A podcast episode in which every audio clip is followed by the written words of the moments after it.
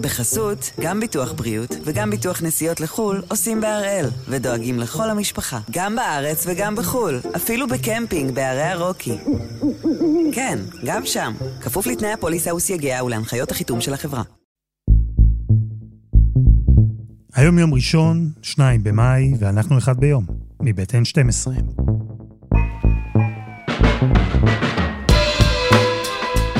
אני אלעד שמחיוף, ואנחנו כאן כדי להבין טוב יותר מה קורה סביבנו, סיפור אחד ביום, כל יום.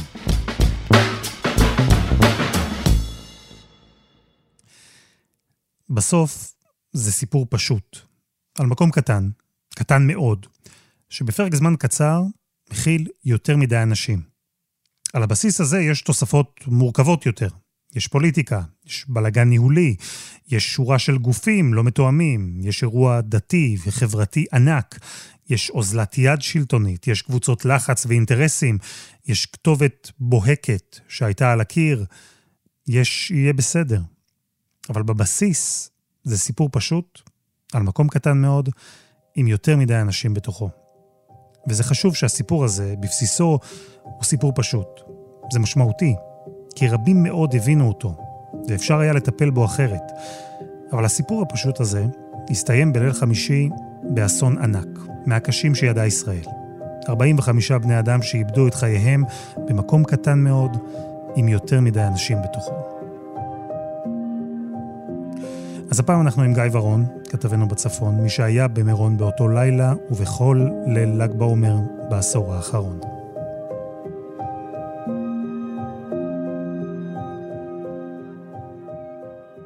ונזהיר שחלק מהתיאורים בפרק הזה יכולים להיות קשים להאזנה. שלום גיא ורון. שלום אלעד. מתי הגעת למירון ביום חמישי? ביום חמישי הגעתי ב-12 בצהריים עם הצוות, כמו בכל יום שיש, בכל שנה שיש את ההילולה במירון, מגיעים כבר מהצהריים, מתארגנים, מצלמים את החוגגים שמתחילים להגיע, כשההתכוונות היא לקראת המסיבה הגדולה שמתחילה סביב שמונה וחצי בערב, זה ההדלקה הראשונה של חסידות בויאן. ספר לי, למה אתה מגיע לפה כל שנה? אני מגיע מגיל אפס, אנחנו פה. זה מורשת של אבא שלי ואימא שלי. אנחנו פה בערך איזה חמישים שנה, אני. ואנחנו מגיעים כל שנה לפה עם המשפחה, לעשות הילולה לצדיק, לכבוד הצדיק, וזהו, אנחנו נהנים מהמקום, יש פה אנרגיות חיוביות. אני פעם ראשונה ישנה פה בהילולה, וקיבלתי פה חוויות שלא קיבלתי בשום מקום. אה, סיפורים, תפילות, מצוות, אנשים כולם ביחד, אין שנאה, אהבה בין כולם, אהבת חינם. וזהו, מהשנה הזאת בעזרת השם כל שנה. אני מגיל קטן פה, התחלתי לבוא, לפני שנתיים באתי פעם ראשונה אחרי עשר שנים, ואני אבוא כל שנה, יש פה רוחניות מדהימה, ואני בחורה מפונקת, קשוח פה. כיף. כיף. תנאי שטח. כיף. לפחות היא אומרת את האמת. קשוח אבל כיף. נהדר, איך קוראים לך אדוני? מוטי מירושלים. למה הגעת היום? לא מפספס את זה אף שנה, זה אירוע שאי אפשר לפספס. זה משהו... אין, אה, אין דרך אחרת. ושמח שהשרים אישרו את זה, השרים החרדים נתנו, אישרו לשר אריה דרעי, נתן לנו לעלות לקבר, שנוכל לעלות ברגוע. כל הדרכים, באתי מירושלים, הכל פתוח, הכל מסודר.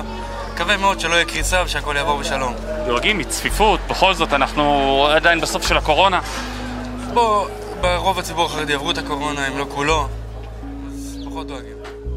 ואתה בעצם רואה הר ריק מאנשים, אה, עם מעט מאוד אה, אנשים שבאים בשביל ההילולה, בעיקר כוחות ביטחון, כמה משפחות שממש חיות על ההר במשך כמה שבועות לפני, שזה מסורת משפחתית, אה, אבל כולם נערכים ויודעים שעוד כמה שעות זה לא יהיה דומה למה שרואים עכשיו.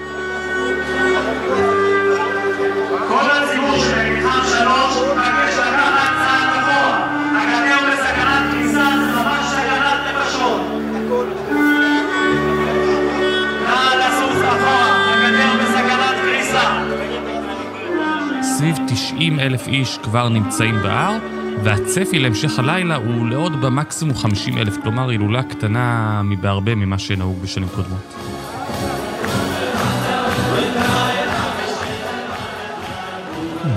ואתה נמצא שם ומשדר למהדורה, ואז מה? באיזשהו שלב הולך? אה, באיזשהו שלב הולך, סביב אה, עשר וחצי בלילה, נגמרת ההדלקה הראשונה, נגמרת החגיגה, נגמרים גם השידורים שלנו, אה, ועושים את הדרך. עכשיו, זה דרך שהיא מסובכת, יש סיבה גם שאתה מגיע יום קודם, אה, שאתה מגיע ביום ההילולה ב-12 בצהריים. המשטרה, בגלל שהצפי הוא למאות אלפים, ובסוף מדובר בכבישים שביום רגיל נוסעים עליהם מאות מכוניות, אולי אלפיים מכוניות ביום, יודעת שעומס התחבורה הוא כזה שצריך לסגור את כל הצירים מראש, אז, אז גם היציאה והכניסה באותו לילה היו מסובכות, ואני זוכר שמה שראיתי בדרך חזרה לכיוון אה, עמק הירדן, מקום מגוריי, זה טורים על טורים של אוטובוסים שעדיין היו בדרך לשם על החגיגה, כאלה שבאיזשהו שלב פשוט סובבו חזרה הביתה ולא לא היו בהר בשום אה, שלב. Mm, כלומר, אתה כבר עושה את הדרך חזרה הביתה, רואה מולך את האוטובוסים שאמורים להגיע, עשר וחצי בערב. קח אותי לתחנה הבאה בסיפור. מגיע הביתה, מתפרק, מתקלח והולך לישון, נרדם במקום, השעה הייתה בערך 12 וחצי בלילה, אה, ובאחת וחמישה, טלפון מהמערכת, אתה מכיר שיש אירוע במירון, אז אני אומר שאני לא יודע מה אתם רוצים, אבל שם נעליים, מחליף חולצה ו... ונכנס לאוטו, נוסע למירון. וכשאתה עושה את הדרך, עוד לפני שאתה מגיע ממש למירון, מה, מה אתה רואה? אתה רואה אה, אני, אני צריך לחצות את טבריה כדי להגיע לכיוון מירון, וכל דקה חולף אה, עליי מאחורה ועובר אותי אמבולנס עם אה, צ'קלקה ועם כריזה, ומהר מהר לעבור, וברור לך שכולם נוסעים למירון.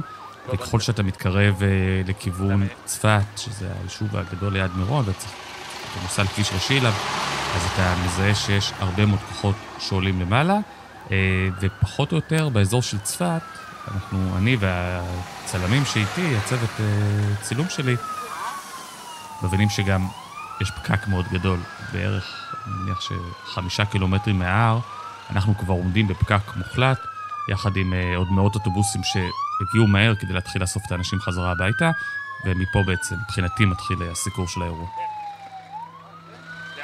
ברגע שאנחנו נתקעים עם המכונית בפקק אינסופי של אה, אוטובוסים ו- ומכוניות, אז ההחלטה שמתקבלת היא לזרוק את הרכב בצד, אה, ואתה הולך על הכביש הראשי הזה. מצד אחד, נתיב אחד יש לך רק אוטובוסים שעומדים, ומהצד השני, הנתיב שאמורה לבוא התנועה מהצד השני, אין תנועה של מכוניות, יש רק תנועה של אנשים. נחיל אלעד של עשרות אלפי אנשים, כל מי שהיה על ההר, שמחפש פתרון, מוצא, הוא מבין שהוא צריך ללכת משם. אני מקריית אונו. ולאן אתה מנסה עכשיו להגיע בעצם? מנסה, מנסה לתפוס אוטובוס לבני ברק. אין, לא יודעים את מי לשאול, לא יודעים מה לשאול. אף אחד לא יודע שום דבר. ונקווה שנגיע בכל אופן. הוא לא מת, הוא לא מת. המערך אה, אוטובוסים קורס כמובן בשלב הזה, כי הוא מתוכנן על כל שעה להסיע כמות מסוימת של אנשים, ופתאום כולם בבת אחת צריכים לנסוע הביתה. אה, ובעיקר אתה רואה בלבול על האנשים. אני לא יכול להגיד לך שראיתי עצב, אני לא חושב שהם הבינו מה האסון. אה, הם בעיקר הבינו שהם לא יכולים יותר להיות במירון, וזו הליכה לדעתי של שלושה ארבעה קילומטרים שאנחנו עושים עד לכניסה למושב מירון, והם יכולים לספר לך בעצם את מה שהם ראו. מה אני אומר או מה אדבר, מה שאני ראיתי זה כמו אזור מלחמה. פשוט ראיתי גופות של ילדים יוצאים, שתי גופות בתוך אלונקה, פשוט כמו אזור מלחמה, ממש כאילו היה פה קרב של ששת אז כשאתה מוצא את ה... אני חושב האדם הראשון שפגשתי, שממש היה שם בחור בשם זוהר, מבית שמש, הוא מראה לי את המכנסיים שלו, והמכנסיים היו מלאות בדם ולכלוך. הוא אומר לי, כולם נפלו עליי, תסתכל על הרגליים. פשוט לא... על הרגליים שלי נשכבו אנשים, ילדים צועקים לי, תעזור לי, אני מנסה למשוך אותם. בסוף בא איזה חייל, עזר לי להוציא אנשים. אנשים מאבדים, אנשים לידי נעשו אה, בהתחלה כחולים, אחרי זה אתה רואה, מאבדים את הצבע בפנים. אחרי זה שכבו לי גופות על הרגליים, מנסה להוציא אותם. ואני מה שאני ניסיתי בכל הכוחות שלי, ואני צועק לאנשים בואו תעזרו לי. לאט לאט הגיעו הצלה וחובשים והתחילו להחיות את האנשים. היו אנשים שאפילו לא החיו אותם. סתם משכו אותם, שמו עליהם, אה, אה, הצלנו חלק. היה חלק שהתחלנו להחיות ואחרי זה הרגשנו להם דופק. נתפס בכלל האסון שהיית עד לו? מה אתה חושב? אתה נראה לי עדיין אתה ראית פעם בן אדם שכחול או, או בלי צבע בפנים? הבן שלי פתאום, לא יודע, נעלם לי, אני חייב למצוא אותו, אני אדבר איתכם אחר כך. לא, בהצלחה. תודה רבה לך. דין, אנחנו נביא לכאן גם את אלי פולה. וכבר לא הרבה זמן אחרי שהאסון הזה קרה, אתה מדבר עם אנשים שהיו שם, שראו את זה בעיניים, והם מציירים לך תמונה של האירוע הזה ואיך הוא התרחש. מה אתה לומד? איך האסון הזה קרה? בערך 20 אלף איש היו במתחם, יוצאים החוצה, ויש שתי יציאות פחות או יותר, וביציאה המרכזית, שהיא מובילה לשטח פתוח יותר גדול, אה, מתנקזים הרבה מאוד אנשים, אלפי אנשים, אם ראיתם את התמונות, זו סוג של מנהרה כזאת ברוחב ארבעה וחצי מטרים. הרצפה שלה חלקה, רובה מכוסה במין יריית אה, מתכת עם אומנם פסי האטה כאלה, אתה מכיר שאתה אמור לא להחליק במדרגות, אבל שפכו שם הרבה מאוד מים ושמן שאנשים מביאים גם להדלקות ולשפוך למדורה כדי שהיא תמשיך לבעור ולבעור. וקצת אחריהם יש עוד שלוש מדרגות אבן ש... שאתה יורד למטה.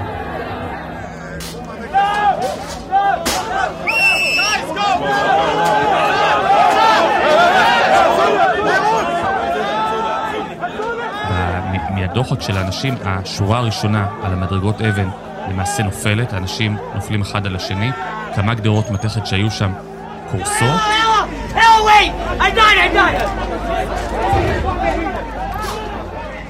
וכשמגיעים הסדרנים והשוטרים מנסים רגע להרים את הקורות מתכת ו- ולתת לאנשים לעבור, זה יוצר פקק מאחורה, איזשהו צוואר בקבוק, ואז פשוט כמו דומינו או מגדל קלפים, אנשים נופלים ונרמסים אחד על השני.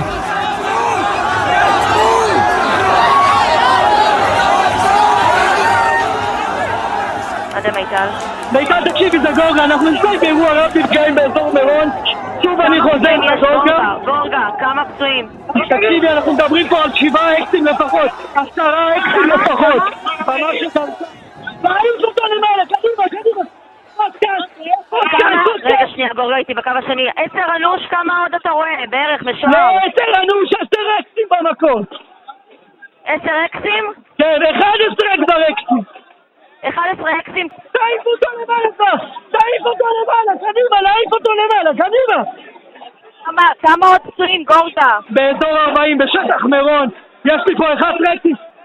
12 אקסים! 12 אקסים, כמה עוד פצועים, גורגה? אני לא יודע להגיד לך. כשאתה אתה שם, ואמרת, שמעת את הקולות ודיברת עם האנשים, תתאר לי רגע את הזירה. יש עוד בלגן כשאתה מגיע לשם? יש עוד... Uh... אנדרלמוסיה כזו של אנשים שיוצאים ונכנסים ורצים, איך זה נראה? אז זה חלק מהבלבול. כשאנחנו מגיעים, השעה בערך שלוש לפנות בוקר, יש עדיין אלפי אנשים במתחם. המשטרה לא סוגרת אותו כי היא לא יכולה, ובטח נדבר על זה בהמשך, אין לה סמכות לסגור את ההר. אלפי אנשים שפחות או יותר ממשיכים בשגרת חייהם. והחלק הכי מפתיע מבחינתי, שאתה בסוף מגיע לזירה ולוקח זמן להבין איפה היה האירוע, אף אחד לא היה שם, היה סרט ססל משטרתי כדי לתחום את הזירה, אבל לא היה שם אף אחד. דממה מוחלטת, חושך, ועם הפנס של המצלמה אתה מתחיל לראות על הרצפה את אה, עשרות זוגות הנעליים שנשארו, הרבה מאוד כובעים של חסידים, משקפי ראייה, כיפות, אה, וגם ציוד הצלה, בעצם ציוד הנשמה.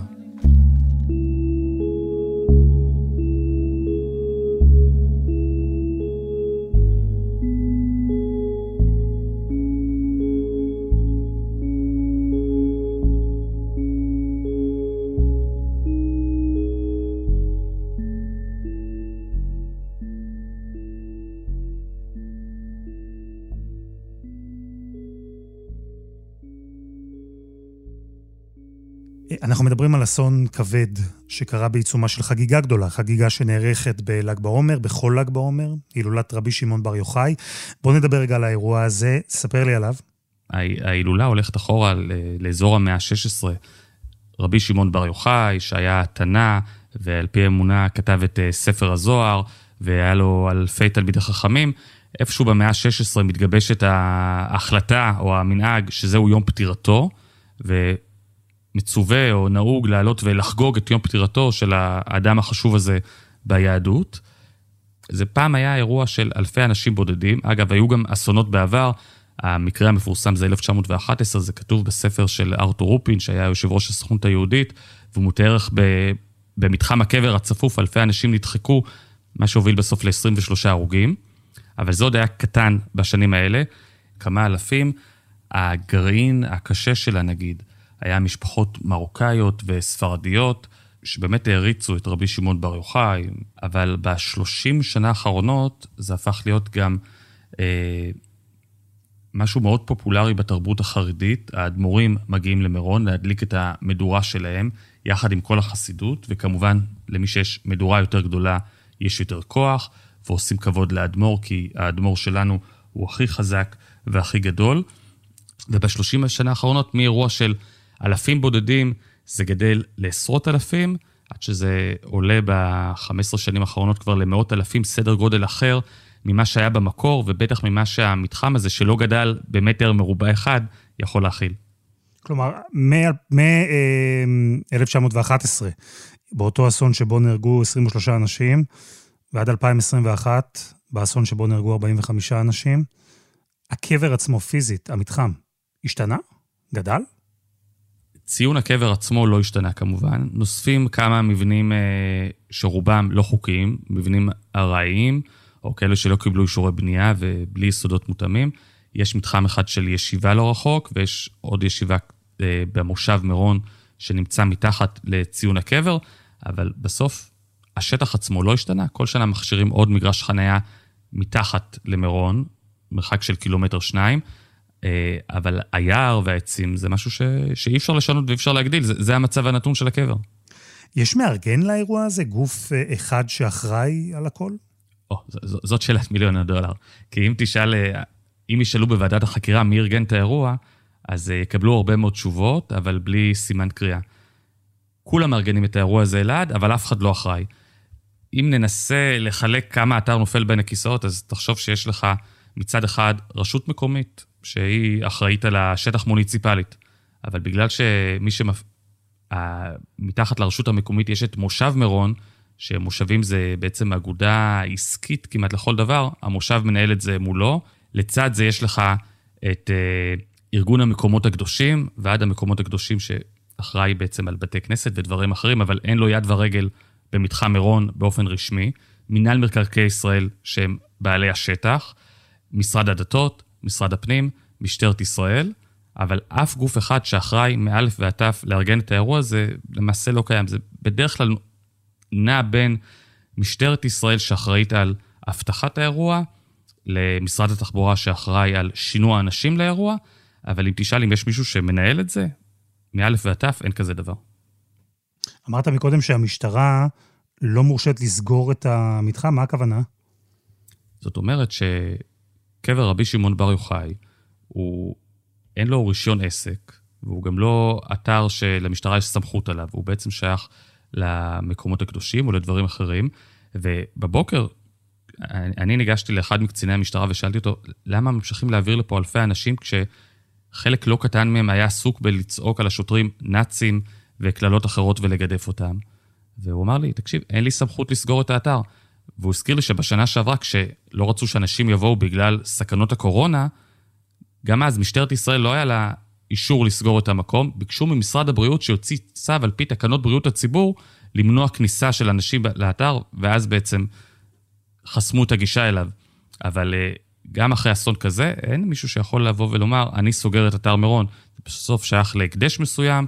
אה, רגע, אני צריך שתעשה לי פה קצת סדר. זה, זה מדהים אותי שלמשטרה אין סמכות להגביל את מספר המבקרים או לסגור את האירוע. אה, אמרת שהמקום הוא בבעלות הקדשים, מה זה?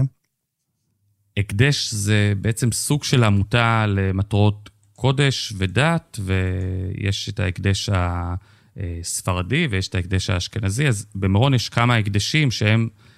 מאות שנים אחורה מנהלים שם את הנכסים ואת מה שקורה, ואחראים על הנכס שלהם בעצם.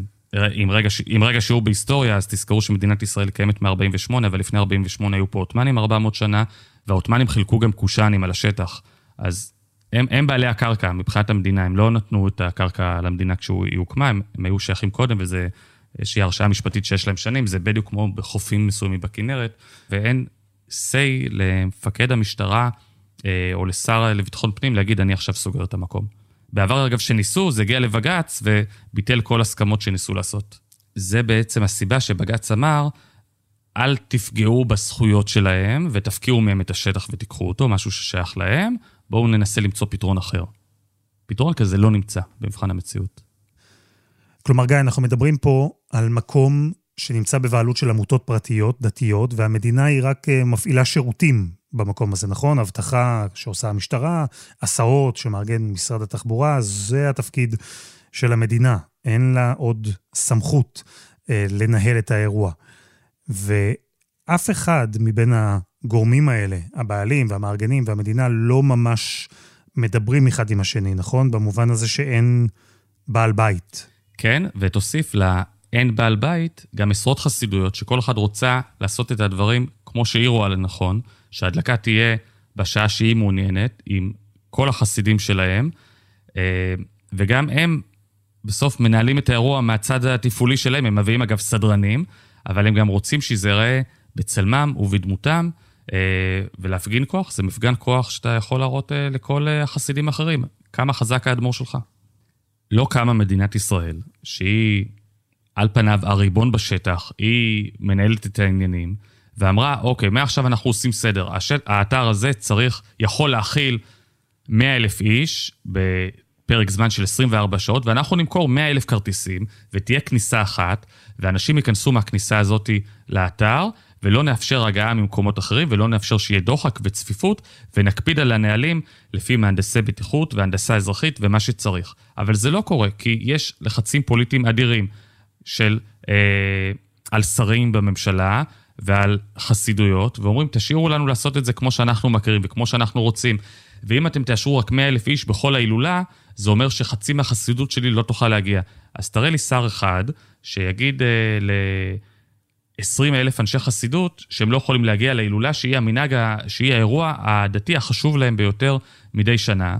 זה 20 אלף קולות בקלפי. אז כן, בסוף הכל פה מתנהל בגלל פרטאץ' פוליטי ובגלל לחצים, ואין החלטה מסודרת. מה צריך לעשות במקום הזה, שברור שהוא לא יכול להכיל את כמויות האנשים האלה, וזה לא סתם שאומרים כל שנה שזה מסתיים בנס, כי זה באמת היה נס גלוי, שעוברים במקום צפוף מאות אלפי אנשים בפרק זמן כל כך קצר, ואף אחד לא נפגע בצורה טראגית כזאת. אה, אנחנו, אה, אתה ואני, מדברים בשבת אחר הצהריים. האירוע עדיין יחסית טרי, אבל יש לך כבר פרספקטיבה של אה, כמעט שתי יממות. יצא לך, גיא, לחשוב קצת באופן אישי על מה שראית שם ומה ששמעת והאסון הענק הזה שהתרחש שם? ניסיתי אתמול אה, בלילה, שחזרתי ממירון, בפעם השנייה ב-24 שעות, אז כמובן מה שמהדהד בראש זה 45 שמות של אנשים שאיבדו את החיים שלהם שם, בכמה דקות של כאוס. ו... ובעיקר מה שלי הפריע, או שקצת היה לי מוזר, שמי שנשאר במירון, לא, לא ראית אנשים בוכים שם, לא ראית אה, אבל או בגדים שחורים. אמנם מרבית האנשים הלכו, וזו הייתה אמורה להיות שבת חגיגית עם כ-30 אלף איש אחרי ל"ג בעומר, שבאים וחוגגים גם במהלך השבת, אז נותרו אלפים בודדים. אה, אבל בעוד שאני אולי גיא החילוני ציפה למנהגי אבלות מסוימים ולביטול החגיגות, אנשים הגיעו ביום שבת, אה, ביום שישי, אחרי הצהריים, רגע לפני כניסת שבת, וקיימו את מנהג החלקה, שהם חיכו לו שלוש שנים מהילד של מגזור את השערות מעל קבר הרשב"י, אה, ולבשו את בגדי השבת החגיגיים, והייתה שירה בבתי הכנסת שאפשר היה לשמוע מחוץ למושב אה, כבר עם כניסת שבת. אה, זה היה הדבר שברמה האישית היה לי הכי, הכי מוזר. אה, מול המספר הבלתי נתפס של 45, 45 קורבנות, אל מול זה שהחיים ממשיכים, ומישהו שם אמר לי, אנחנו שמחים בגלל החג, אבל זאת שמחה מהולה בעצב. שמחה בונים דיסקינד, בן 23 מבית שמש. מנחם אשר הכהן זקבך, בן 24 ממודיעין עילית. שרגא גשטטנר, זמר חסידי ממונטריאול. דוד קרויס, בן 33 מבית שמש. אה, וגיא, אנחנו יודעים שמדינת ישראל מתעוררת, לצערנו, אה, לא פעם אחרי אסונות. משהו ישתנה? אני חושב שהפעם האסימונים ייפלו במקומות הנכונים, וכמו שראינו אחרי אסון הכרמל, שגילו שלמדינת ישראל אין מערך כבאות מסודר, והקימו מערך כבאות כזה עם טייסת כיבוי, אה, ואסונות אחרים שהיו במדינה, עכשיו המדינה תקים ועדת, אני מקווה שהיא גם תקים ועדת חקירה ממלכתית, שתורה על הקמת גוף שאחראי מאלף ועד תף על אירועי מירון, שיגביל במספר את כמות האנשים שיכולים לעבור שם, אולי ייאלץ לחופף הרבה מאוד ידיים ולהגיד, אתם תיאלצו לפרוס את ההילולה על פני 72 שעות אה, או יותר, ולא ב-36 שעות. והראשון שאמר לי שהוא, ברור לו שהאירוע הזה יסתיים כפי שהכרנו אותו, זה אחד מבכירי חסידות בויאן, אדם שאני פוגש אותו בכל שנה ב- לפני ההדלקה הראשונה, שהיא החגיגית והגדולה ביותר, והוא אמר לי, המשחק שלנו נגמר, שאנחנו יכולים לקבוע את הכללים, ברור לי ששנה הבאה בהדלקה שלנו לא יהיו 30 אלף איש, יהיו 2,000 איש, יהיו 3,000 איש. לצערי, אה, מאוד אהבתי את האירוע החגיגי, אבל ברור שאחרי אסון כזה, הדברים לא יכולים יותר להימשך. אז החסידים אולי מתחילים להבין את זה, אני מקווה שבימים הקרובים גם מדינת ישראל תבין שצריך לשים סוף להפקרות שהייתה שם כל כך הרבה שנים. גיא, תודה רבה. תודה, אלעד.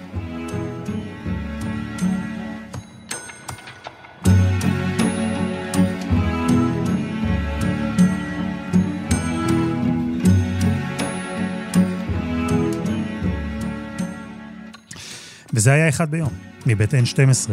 אפשר למצוא אותנו ב-N12 ובכל אפליקציות הפודקאסטים. אם אהבתם את אחד ביום, נשמח אם אה, תשתפו חברים ותעקבו אחרינו, ואנחנו מחכים לכם גם מקבוצת הפייסבוק שלנו. פשוט חפשו בפייסבוק אחד ביום. אנחנו כבר שם. העורך שלנו הוא רום אטיק, בצוות דני נודלמן ועדי חצרוני, על הסאונד יאיר בשן, ואני אלעד שמחיוף. אנחנו נהיה כאן גם מחר.